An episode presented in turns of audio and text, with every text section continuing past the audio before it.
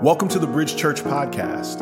Our purpose statement at Bridge Church is to reach people where they are and help them grow. We hope today's message inspires you towards growth, and we pray it's life changing. And we hope to see you soon.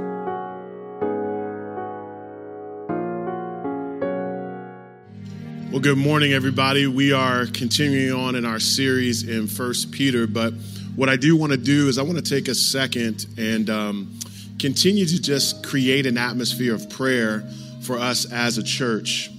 Um, I would love it if you are a married or engaged couple. Would you just stand up for us today? Married or engaged, you just stand up. Just stay standing, stay standing. And I just I just want to take a second and just pray over your marriages. I believe that uh, marriage is always going to be attacked by the challenges of life. And so I pray that the Holy Spirit is upholding you in this season. Would you join me in prayer? Father, in the name of Jesus, I first pray for the power of the Holy Spirit in these marriages. I pray, God, that they would not do marriage in the flesh but rather they would do it in the spirit. I pray that the energy in their marriage, the focus in their marriage, is not primarily on one another, but it's on you.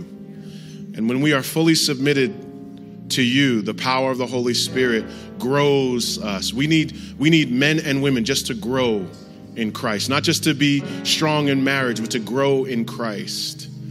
God, I pray for anyone that is going through a season right now where they're wondering how they're going to make it. And I pray that they would, before they recommit to one another, they recommit to you. That the Spirit of God would be reigning in their life. Lord, I pray for a spirit of reconciliation in their marriage. I pray for anything that's been harbored, any bitterness, anything that has been buried within their hearts but not communicated. God, I pray for a spirit of reconciliation.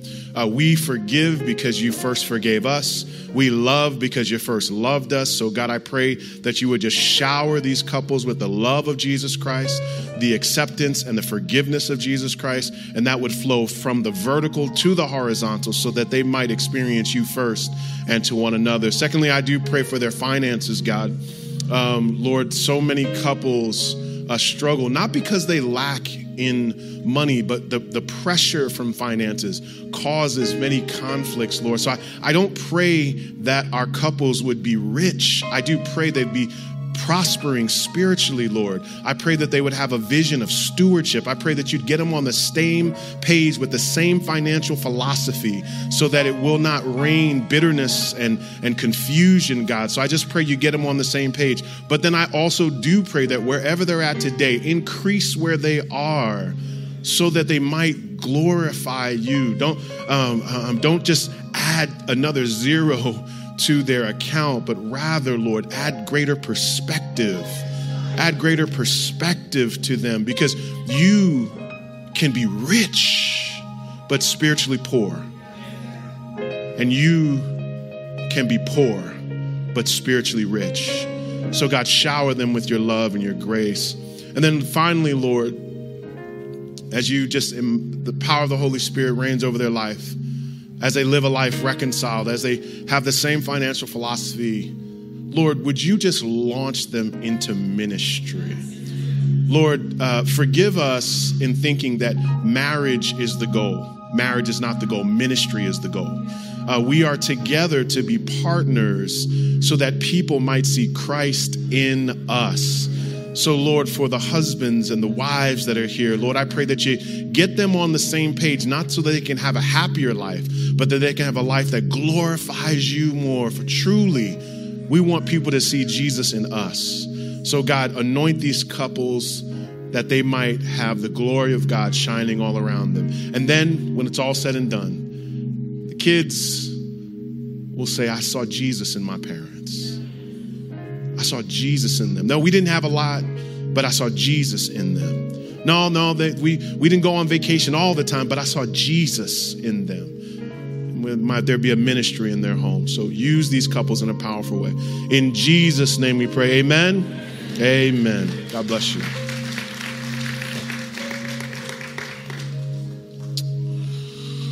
Well, we're continuing on, as I said, in the, in the book of First Peter. And uh, First Peter is an interesting book because, as we've talked about, we are dealing with the issue of hope. The community there has been exiled. That is to say, that they have a home that they've seen their whole lives or for many generations, but they've been exiled because of the Roman Empire. So they're scattered abroad. They have no place to really go to feel safe. And so the book is not just about hope, but the book is about hope while suffering, while going through trials.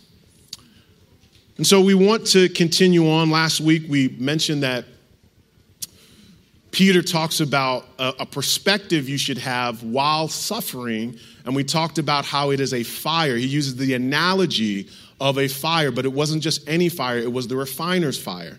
And the refiner's fire is a fire that molds you and shapes you. So he says that while you are going through trials, you should realize that it is being used by God to make you look more like Him. But while Peter is giving this insight, he continues on in this same chapter, in the first chapter, and what he's trying to get at is while you go through hard seasons, there is a natural word you use, and that is why. Why am I going through this? He says, Well, you, there's the refiner's fire. And over time, you begin to look back and you say, Oh, I know why. And you've had that happen to you before. You've been denied things, and five years later, you go, oh, That's why you did that, Lord. Thank you. You've been rejected by people, and five years later, you're like, I don't want them anyway. You had opportunities that you thought were the right thing for you, and five years later, you're like, I don't even want to talk to those people no more. So, hindsight is 2020, where you have understanding over time. And this is what the scripture says, Romans 8 28. We know that for those who love God, all things work together for good. So we are completely grateful for how God has over time worked things together for good. We are grateful for the seasons of trial that He's given us so that we might be molded and shaped and given better perspective.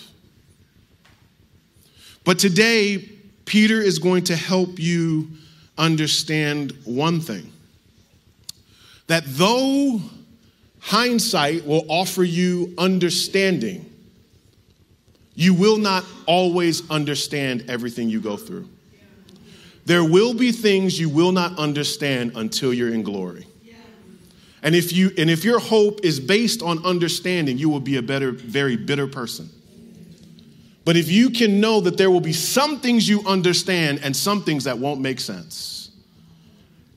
Life is like a puzzle, and unfortunately, there are missing pieces that we will never find. Now, if you can, if you can sit with that, then you'll understand that you can hope in God while suffering and while not understanding. Anselm uh, of Canterbury said, All theology is, is fake faith seeking understanding. And truly, that is what it is. We will not understand, but we have a faith that we pursue and try to understand God's desire for us. It is then here in First Peter that we will look and we will see Peter's going to try to get us to understand that there, part of having faith is that you don't see it. But you understand that God is good, but you don't fully understand it.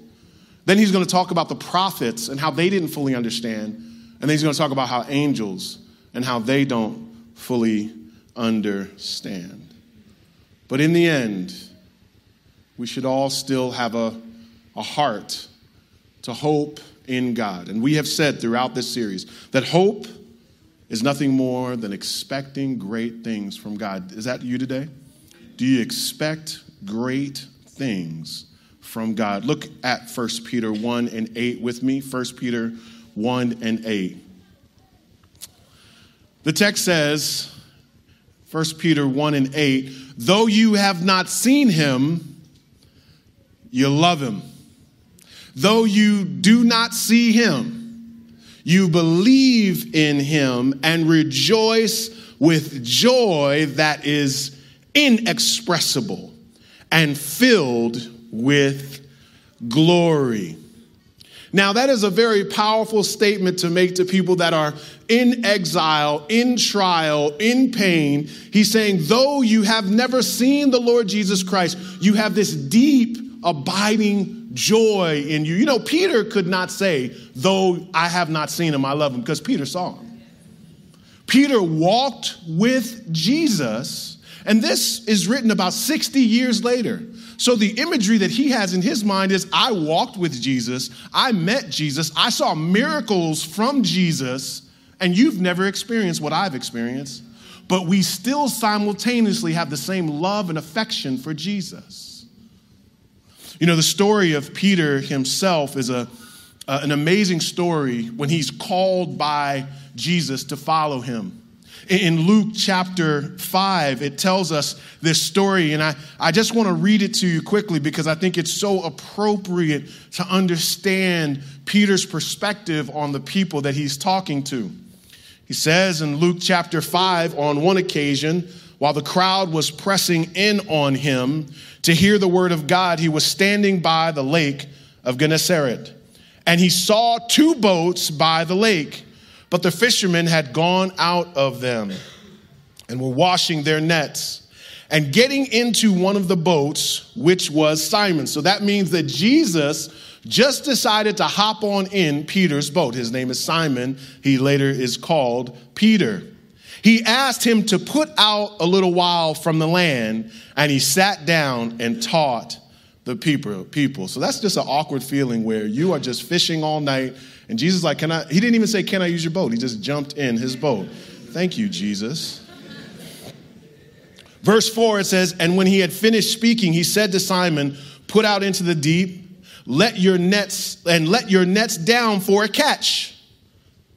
And this is what Peter says to him Master, we toiled all night and took nothing. I've been fishing here all night with a whole crew with me.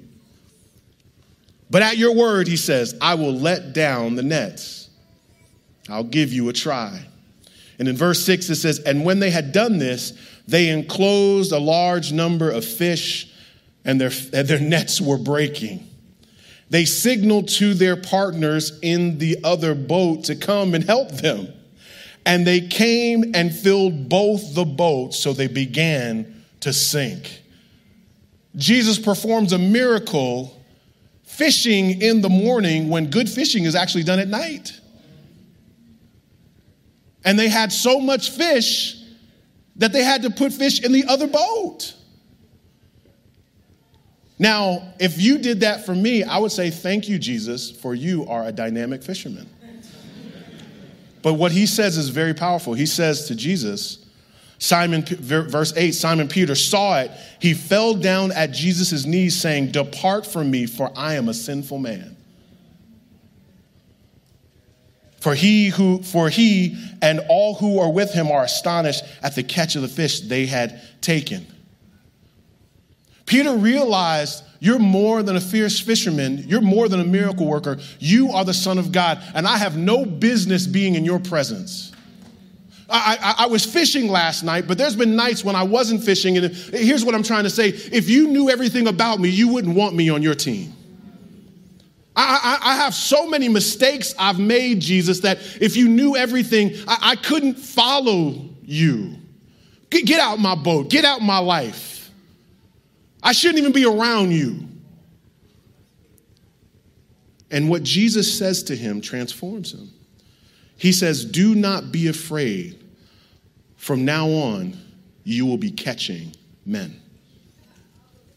Not only does Jesus jump into his boat, not only does he perform a miracle, not only does he continue to accept him in the midst of his own, own perceived foolishness, he also says, I will redirect the purpose of your life. And just like you were toiling all night to catch fish, you will toil all your life to catch people so that they might know me.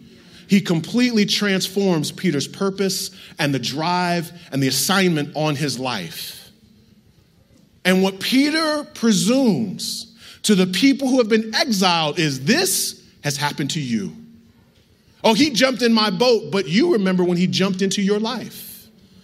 when all of a sudden you were in a relationship with Him. And you've had times when you have felt far too sinful to be in the presence of a holy God. You, there's been days you walked into church and you thought the whole place was going to burn up with you. Say, I have no business being in here. And if you've continued to follow him, you've seen him redirect your purpose just from doing temporal things to now doing eternal things. And what this causes is love. We love him because he first loved us. He jumped into our boat and changed our direction. He's saying to them, Didn't this happen to you? Didn't that happen? Didn't that transform? Don't you just love him the way he transforms you? And this is the perspective that he's saying. When God transforms your life, look at the rest of the verse. He says, it causes an inexpressible joy. The word inexpressible says essentially uh, too big to be uttered by words. That you can't always capture it in thoughts. But he's been so good to you that you can't get your thoughts together. My dad is a pastor, and um, you know, I grew up in the traditional black church. And uh, oftentimes, when my dad would get up, he would talk real slow. And uh, he would get up in front of the congregation. This is before his sermon. And I tell you, this is what he would do. He would say, When I think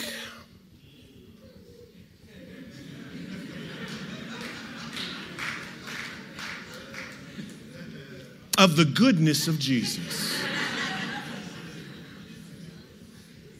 And all he's done for me. My soul. And then the whole crowd would just break out and he would just pause and say, My soul. And I'm telling you, and, and look, there, and you know, when you're a kid, you don't know what people doing. You know, there would be, I had this one auntie, she would just jump up and down, and, I, and literally, I'd be like, Mama, what's she doing? And my mom would be like, Well, she just, hmm, and she just get caught up too. And they all just, I'm like, Well, I can't get an answer out of these people.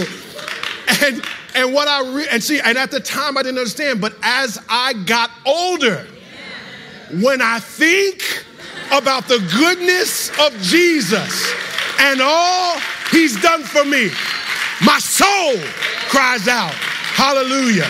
Thank God for saving me. I cannot testify to you in words everything he's done. He's been too good for words. There are times where my emotions outweigh my words. Now, now, now stay right there because this is what Peter is trying to communicate to people. He says, Hasn't this happened to you? Hasn't this happened to you? Haven't you had that moment? He says, Now, look at this. You've never actually seen him, but you're filling yourself with joy over a person you've never even seen. See, because there comes a point where you say, you say, God, I got to see something. I, I got to, I'm sorry, but if we're to keep doing this, I got to see it. I got to see it. And, and then, and then, and some, Peter is trying to walk up to you like, so you're, let me just, I want to work with you. You need to see something from the God you've never seen. Is this what you're saying? You need to see something now. Well, I'm sorry, it started off as a faith walk because you've never had the physical reality of Jesus like I did, but you do have the emotional transformation because you love him like I do.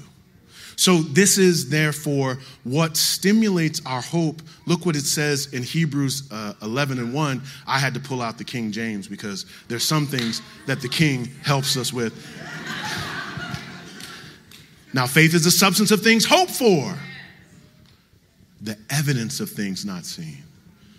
So, he's, he, what he's saying is, you have evidence of what God has done. So, when you are in a season when you don't know what God is doing, you have to take the evidence of what God has done and apply it to what you do not see. it is an evidence or a conviction of things not seen.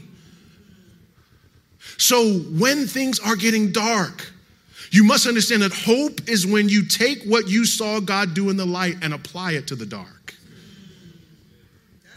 And you've got to continue to rehearse to yourself all that He has done because your walk was never about seeing God move. You saw Him move. And so He will continue to put you in gaps where you don't see nothing. And if you want to increase in faith, you will decrease in sight.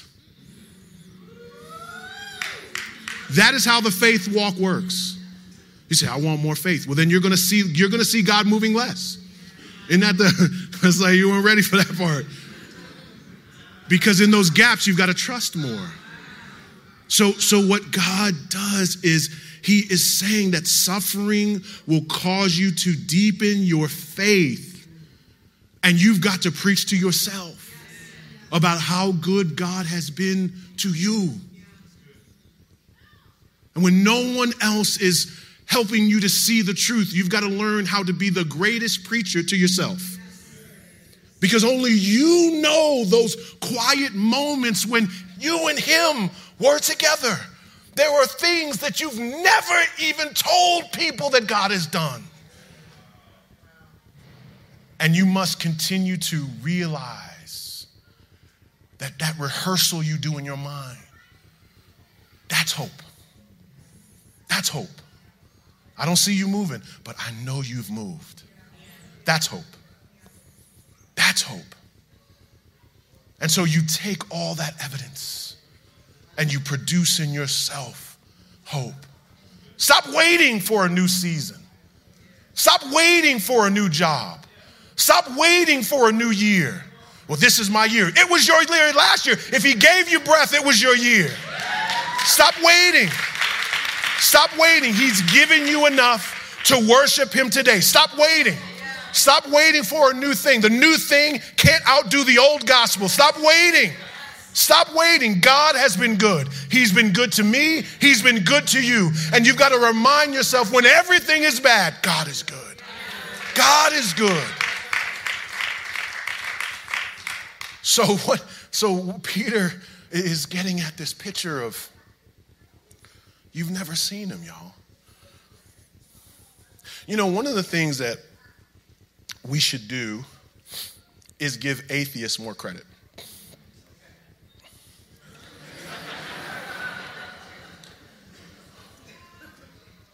Because when we worship, we don't sing about Jesus, we sing to Jesus, someone we've never seen.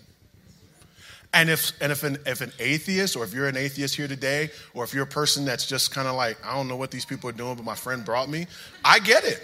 Like, you should really give people credit who don't have spiritual feelings because at the end of the day, we sing to a person we've never seen nor had a, con- a physical conversation with. And if someone thought that was certifiably crazy, you should be able to say, I get that. Because it's based in faith, not in sight. You're right. I've never seen him, but he's been good to me. You see, so so so allow the awkwardness of our faith to resonate with you our evidence is based in the transformation he's made in our lives. Peter then says, Well, consider this. Um, uh, look, look back in 1 Peter 1. Uh, look back in verse 9. He says about this faith and this jo- uh, the being filled with glory he says, obtaining the outcome of your faith, the salvation of your souls. I just want to make a quick point about that. When he says obtaining the outcome of your faith, the outcome of your faith, really what he's saying is anticipating the outcome of our full salvation. That is heaven. So he's saying that we get filled with joy, inexpressible about who God has been. But we cannot have our joy be stimulated by current circumstances alone. There is a heavenly joy that we always have access to. That's what he's saying. The outcome of our faith, the anticipation of glory is what he's talking about. And as he talks about this, as he gives this imagery, he then says, Think about, consider the prophets, verse 10. Concerning the salvation, the prophets who prophesied about the grace that was to be yours, searched and inquired carefully, inquiring what person or time the Spirit of Christ in them was indicating when he predicted the sufferings of Christ and the subsequent glories. He now says, You have a faith seeking understanding. He says, But think about our faith. Even the prophets who were prophesying about the current realities of Christ, they did not fully understand what they were talking about. They didn't, he's saying they, the prophets didn't have full understanding. When you look at the prophets, he says they've searched and inquired carefully, but they, they weren't fully sure of what they were communicating. So they said there was, there, was, there was suffering, but there was glory as well. When you look in the Psalms, Psalms 22, in the same psalm, Psalm 22 and 1 says, My God, my God, why have you forsaken me? Why are you so far off from saving me from the words of my groaning? We all know that this is what Jesus said on the cross. The prophets predicted the sufferings of Christ. But then also in the same psalm, it speaks to Psalm 22 and 27. It says, All the ends of the earth shall remember and turn to the Lord, and all the families of the nations shall worship before you. That day is still yet to come when every knee will bow and every tongue will confess that Jesus Christ is Lord. There will be a day when earth, all of earth, will give him glory for who he is.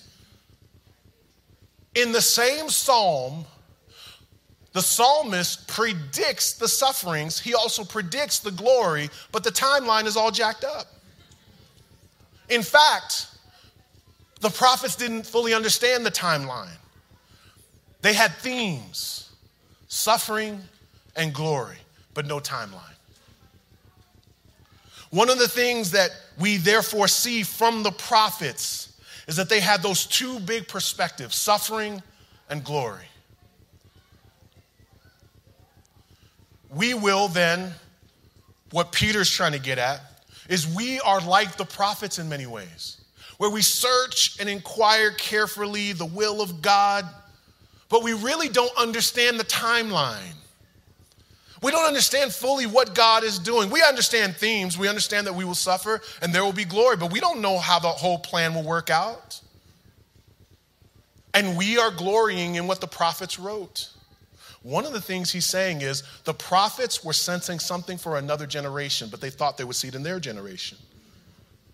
And sometimes God gives you a, de- a drive and a desire, and you won't see it, but the generation behind you will. I know y'all are young. That's the, y'all like, uh, not my, I'm gonna be, I'm gonna, I'm gonna, be the one. I'm him. I'm her. I get it. I get it. I get it. But just live, listen, like my grandmama, you live long enough. If you live long enough, you'll realize that maybe God has given you a vision not for you, but for a generation behind you. And, and it's okay. It's, it's okay because I, I, I love the fact that he chose me to be a part of the play. If, if I got to be a tree and just be like this the whole time, Lord, I will be whatever you want me to be in your drama. I'm just glad to be a part of the number. I don't have to be the center of the story because you are. So just, just understand the, the prophets didn't even understand. Do you, do you understand what I'm trying to get you? Some of you are stuck in understanding. Oh, I don't get it. Right. Right. Amen. Sermon accomplished. You will not always understand. And you will also be misunderstood. So if you need to fully understand God and be fully understood by people, you are going to have a hard life. But what he's clearly saying is our whole faith, from the beginning of your faith, oh, look at the prophets. The prophets didn't even understand. How God's going to give you the secrets? He's going to give you.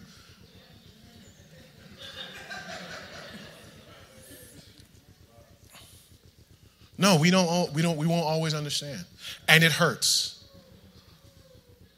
There are things, there, there, are, there are traumas that you've been through, things in your family. And that's, that's part of the reason why we talked about this last week about various trials. That's why we got to be slow to try to minister to people and tell people what they're going through. First of all, we don't fully understand why people went. See, girl, that's why you went through that because you don't know. You don't fully know. So sometimes we just need to be prayerful people, not advice giving people, right? Because our lives aren't the blueprint of what God's doing globally. Amen? The truth of the matter is, I know some things God is doing in my life.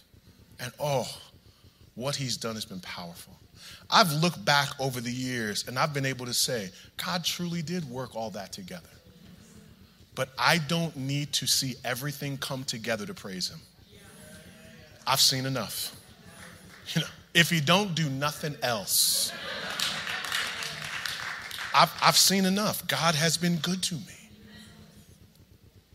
And that's, that's our hope is built in that. Lastly, the scripture says, Those are my kids, just so that you go. You're like, Who is that? Those are my children.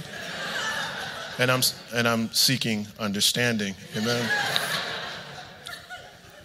Verse 12, he says, Not only has your faith been a picture of just faith seeking understanding, not only has it, the prophets were, they had faith, but they were seeking understanding. But lastly, he says something powerful. He says, it was revealed to them that they were serving not themselves, but you and things you have now announced to you. Those who preach the good news to you by the Holy Spirit from heaven were sent from heaven.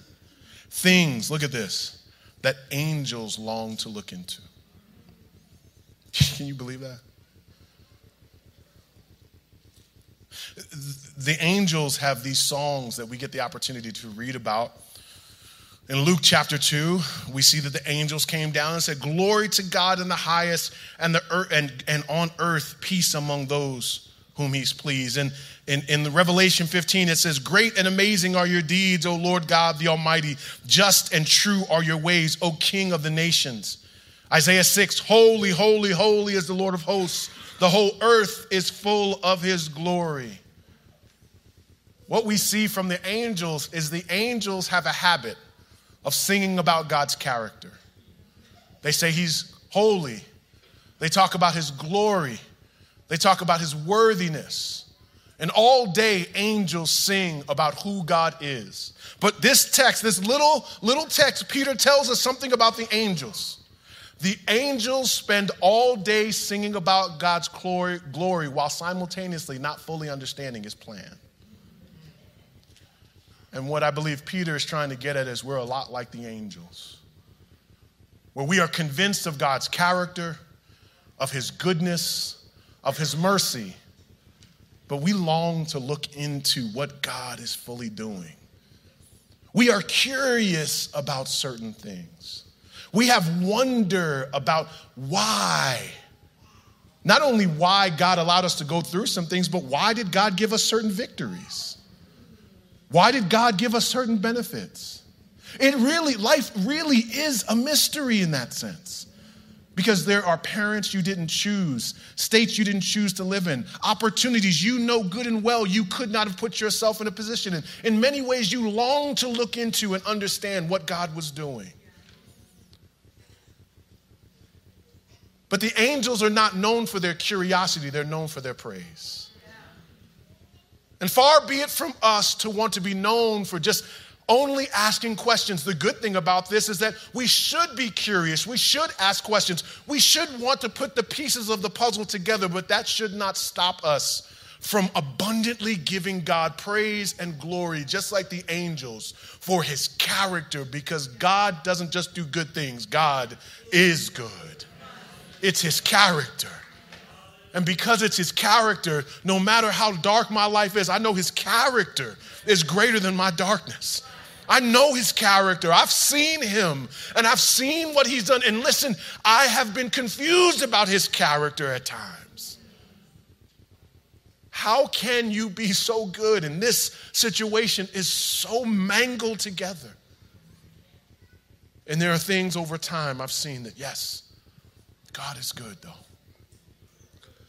And I want to minister quickly to those who, as I'm preaching to you, you hear the words that I'm saying, but you also are feeling the weight of life. There are some things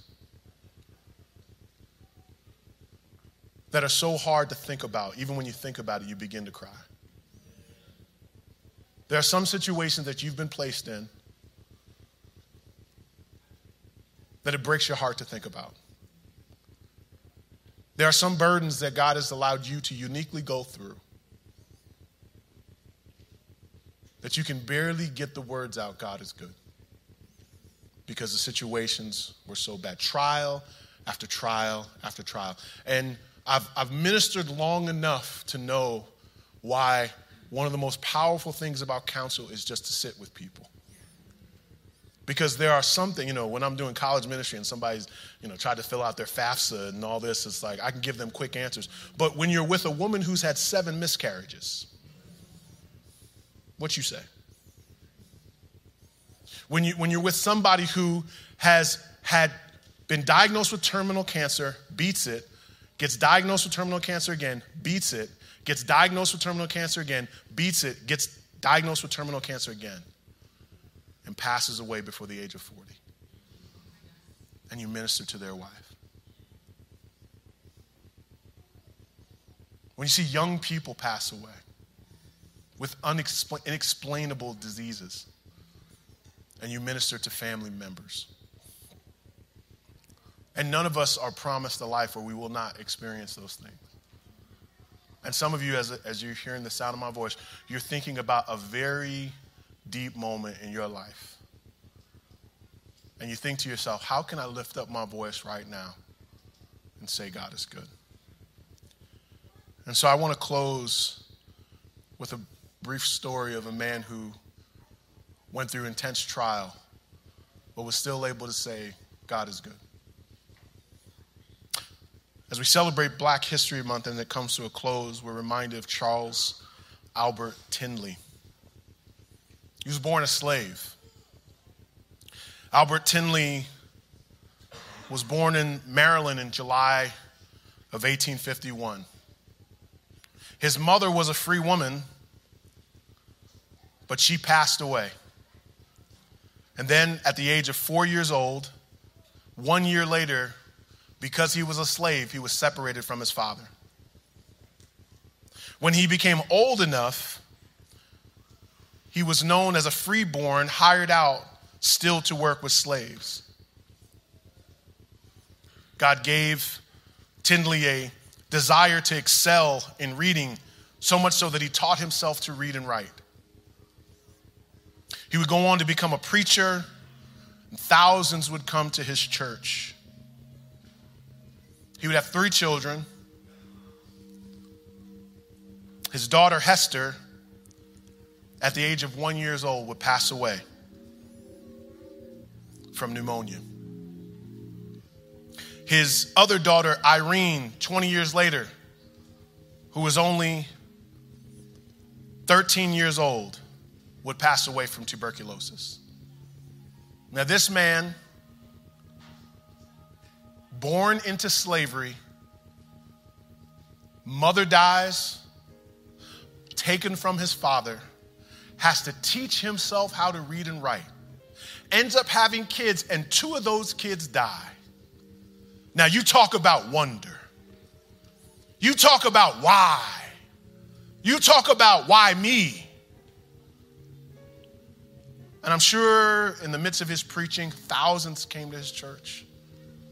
And what they saw was a man ministering not just from pain. What the story doesn't tell us is God did something. God jumped into his boat. God transformed his purpose. The story doesn't tell us that. It just tells us that he's a preacher. But what Charles Albert Tindley did is he would write songs.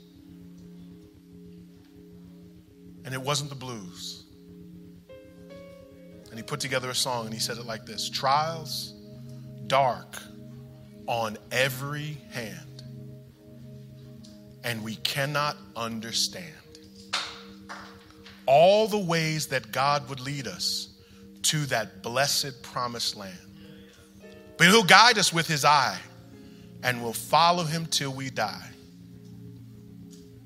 And we'll understand it better by and by. Would go on to say, By and by, when the morning comes, when the saints of God are gathered in home, we will tell the story of how we overcome and will understand it better by and by. And Charles is saying that I do not understand why my little babies were taken from me. I do not understand why I was taken from my own father. I do not understand why my mother would die. I don't understand why I couldn't read and write. And I don't understand all the hardness in my life. But I know that God is good, and one day I'll understand by and by. And one day we'll be in heaven rehearsing earth. Talking about, y'all remember pain? Man, that was something. y'all, y'all, y'all remember that? Y'all remember pain? That was something else, boy. Pain was pain was a that, was that was tough. What he's saying is in heaven we'll have stories about pain from yesteryear. And in in heaven, we'll look back and understand everything. And we're going to tell stories to one another. And this week, you're going to be in the gap of understanding and faith. And every now and then, you need to remember Charles Albert Tindley and just say, by and by. We'll, I'll understand this, but I don't need understanding to praise you, God. By and by, I'll tell the story of how I overcome and we'll understand it better by and by. Would you stand with me? Father, by and by, when the morning comes, all the saints will be gathered and we'll tell the story of how we overcome. Father, we pray this afternoon for a desire to just follow you, Jesus. Follow you, Jesus. I just want to follow you. I want to be with you. God, for the misunderstanding that's in this room right now, fill that gap with faith right now, Jesus. For those that are those who are suffering right now with things that they can't even put into words. God, I pray that you would not only give them your presence, but give them an inexpressible joy that the text, give them that inexpressible joy. Give them a mysterious joy. And we pray in the end, Jesus. If we don't have a story we can remember, we remember one story where there was a man who was sinless, but he was put on a cross for our sin. And we remember that there was a man who was put in a grave, and everyone said, He's gone. No one was waiting at the grave for him. But three days later, he rose again. And so, if we have no other story of how you can turn a situation around and how we can hope, we have the one story above all stories. At the name of Jesus, you have resurrection power. If I'm in a bad marriage, don't tell me you can't minister a bad marriage if you can make a dead man raised to life. If I'm in any situation, I know that the resurrection power of the Holy Spirit lives in me. So if I don't understand, by and by, we'll understand it. In Jesus' name. Amen. We hope today's message was encouraging to you.